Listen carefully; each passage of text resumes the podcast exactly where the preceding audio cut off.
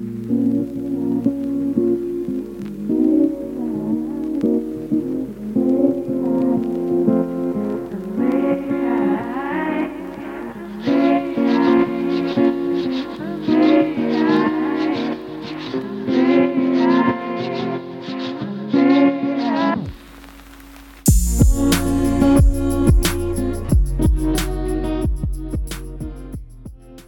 everyone, welcome to the Wrong Kind of Christian podcast. I am your host, Megan Martin, and today we have Doug Bender joining us on the show.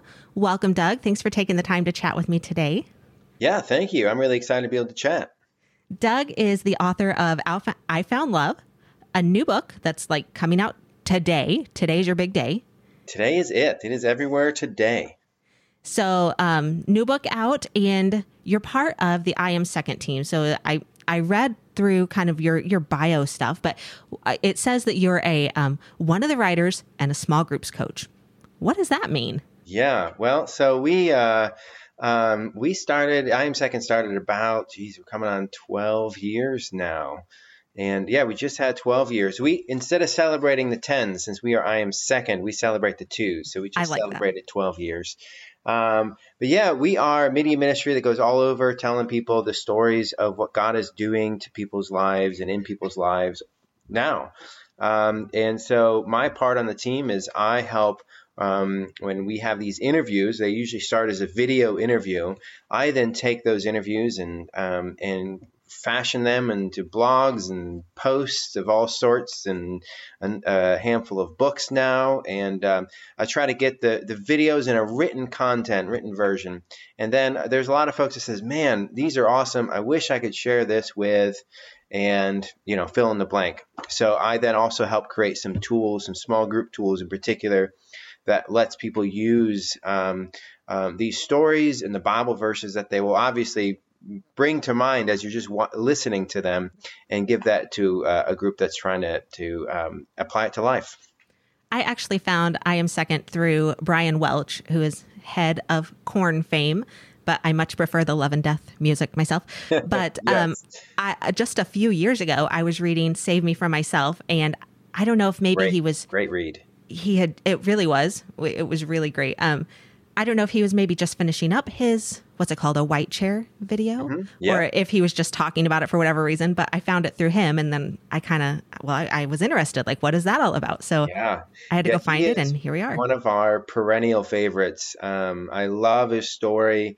It's um, you know even just from a a storyteller's perspective it's just full of drama and um, that it is in fact, we, we were so moved by it, and we've just been journeying with him for over a decade now and helping tell this story that we actually made a movie out of it.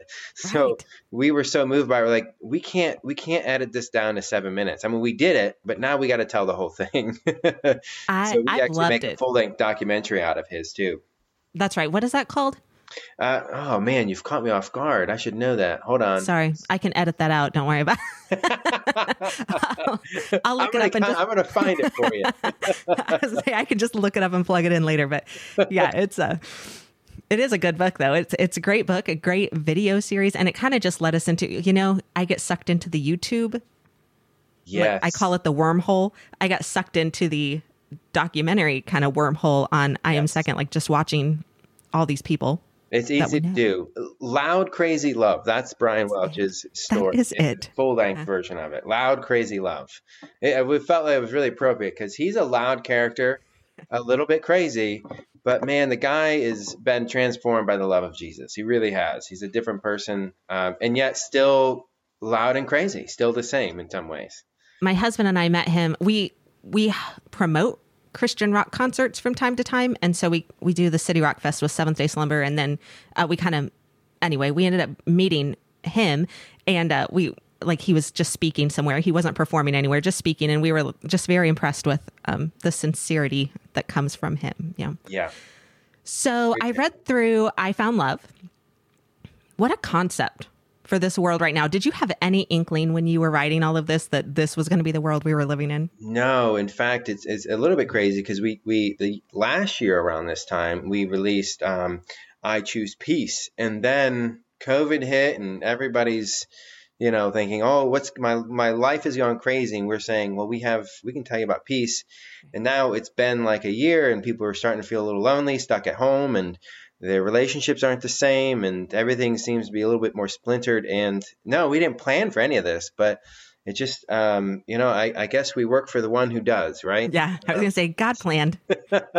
so he knew we would need these books right at these times, and um, you know, we were thinking, oh, well, it's near Valentine's Day. That's kind of a good thing. But I think God definitely had some bigger plans, realizing, realizing there is going to be a lot of folks that are just, you know, their relationships are, they're just a little bit more cut off these days. And they're going to need something like this. Well, I really enjoyed it. And uh, you're talking about three kind of major topics searching for love, um, searching for belonging, and searching for friendship. Why did you choose those three?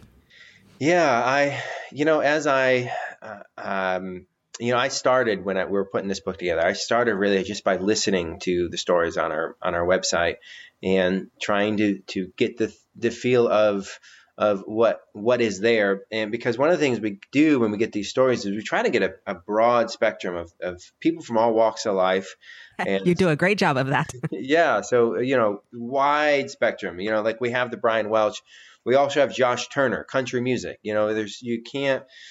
So as I was listening to these people tell their stories, I feel like I felt like these were the categories that came out. You know, you had um, people needing um, uh, God's healing in their marriage and family, and you know, like, and we put that together as like love, as in like romantic and family type love. And then you had a lot that were just kind of this general sense of I don't know if I belong in this world. I don't know if I belong in my in, in, in my workplace. In my I, I, I just need a, a place to belong, and it wasn't necessarily tied to a specific relationship. And then of course you had others still that their story really wrapped around um, uh, friendships and um, of all sorts, and that was a really broad category.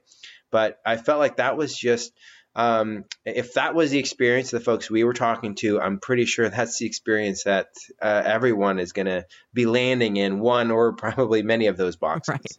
Right. All of the above, right? right.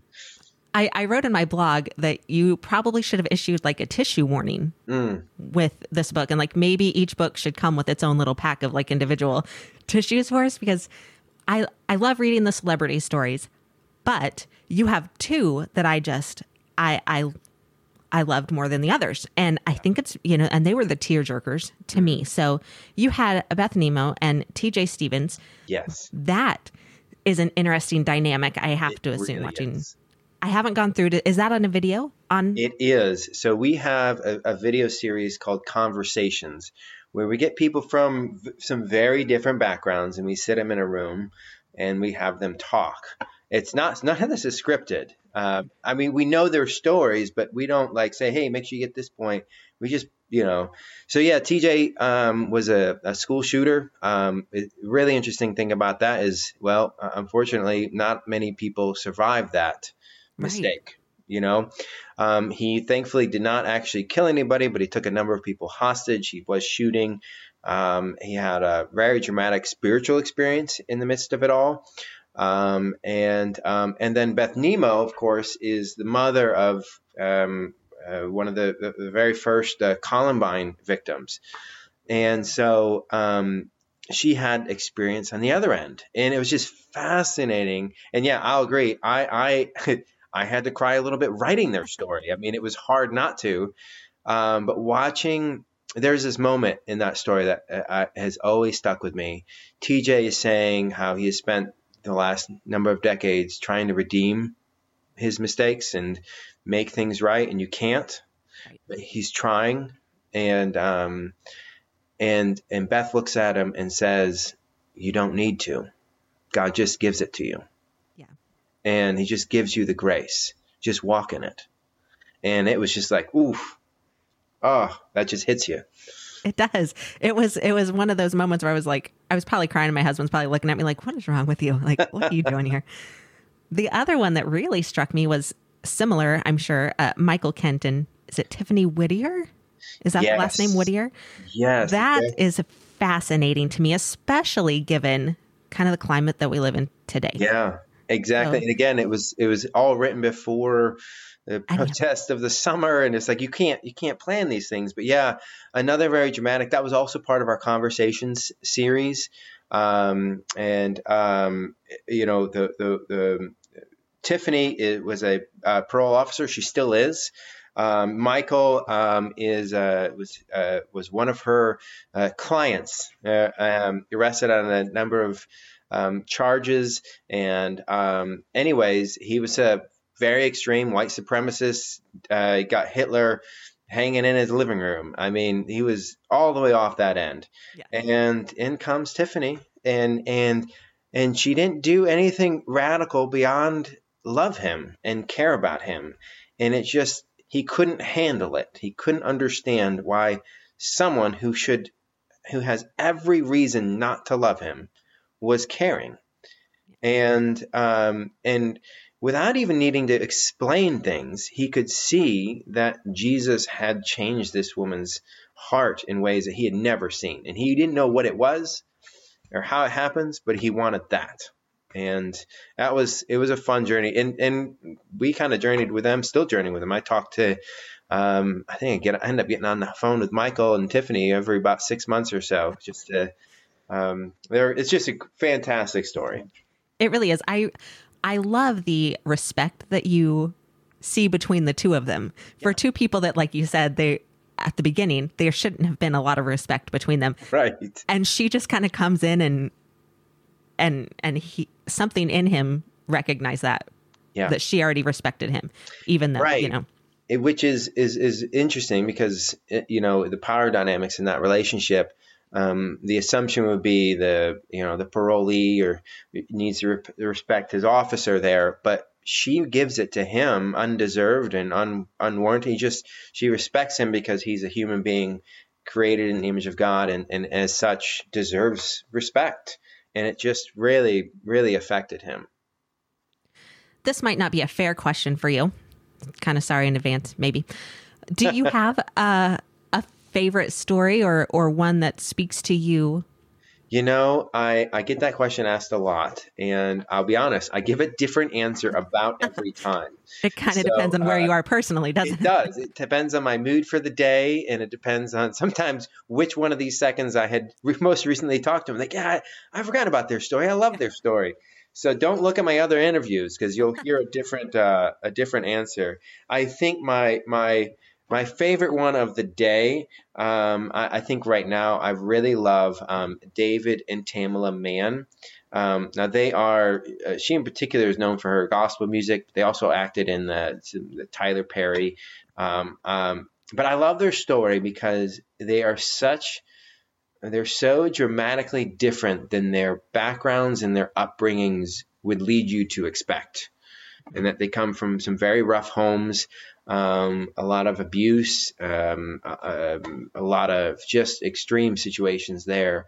And yet, no matter where you see them, whether it's on our site, in our books, or, or somewhere else, they are two people who are full of joy, love, and peace. And it's like, what happened?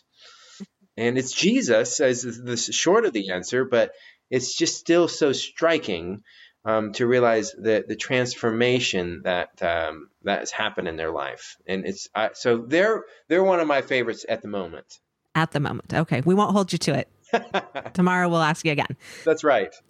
So for my listeners, you guys can um, you can definitely find the my own blog review and um, links to the book on wrongkindofchristian.com. Where else can they they find all of this? Yeah, the, the book and all of that. Yeah, best place to look. I'm going to give you a couple places. Um, go to um, ifoundlovebook.com and you'll find exactly you'll find lots of stuff about the book. You'll also even get a sample if you're not quite sure yet. You'll get your sample, um, but uh, it, will point you to anywhere you want to get it. But basically, you can buy this book anywhere. But I also want to get you to, to iamsecond.com because there's so many other stories as well, uh, and um, and sometimes um, it's nice to hear um, uh, not you know in the book you'll get the longer version of the story. There's a lot more details in there. But um, you can also just see their own face telling you their story sitting in that white chair that we have um, and and you'll find that on, on our website. So there's great places um, that folks um, really should check out. It, it is quite moving to watch them kind of go through the conversations. And sometimes it looks like they have some realizations even sitting in the chair, which is just it's just really cool to watch. And yeah, it is. There have been a, a, a number of times where the person we interview, we kind of had an idea of what their story is before we interview them, but we don't know all the details, of course. But there have been a number of times where they get up out of the interview and they say, "Wow, I, I just said some things I've never I've never really shared before." Um, and you know, part of it is that's really our intent, and even in our when we do these interviews, we make them very intimate in the sense that um, you know we have a they're in a room and there's a guy holding the camera and the guy asking the questions and the guy running the sound and there's not usually a whole lot of other people in there, um, and it's because we want them to feel that that um, that sense of uh, you know share, open, be be be yourself. Um, I think sometimes um, uh, in our faith backgrounds, we can make the mistake of thinking because Jesus is making us into um, look like his son, you know, this image of perfection, that we need to pretend that we're perfect, perfect now. And that's not how it works. And that's not God's intent, that we need to be, um, that a, a certain sense of honesty and authenticity is required for a healthy journey with Jesus, even though that means, you know, revealing um, you know, things that aren't aren't right in our lives now. That's the process. I appreciate that as a as owning this title of wrong kind of Christian.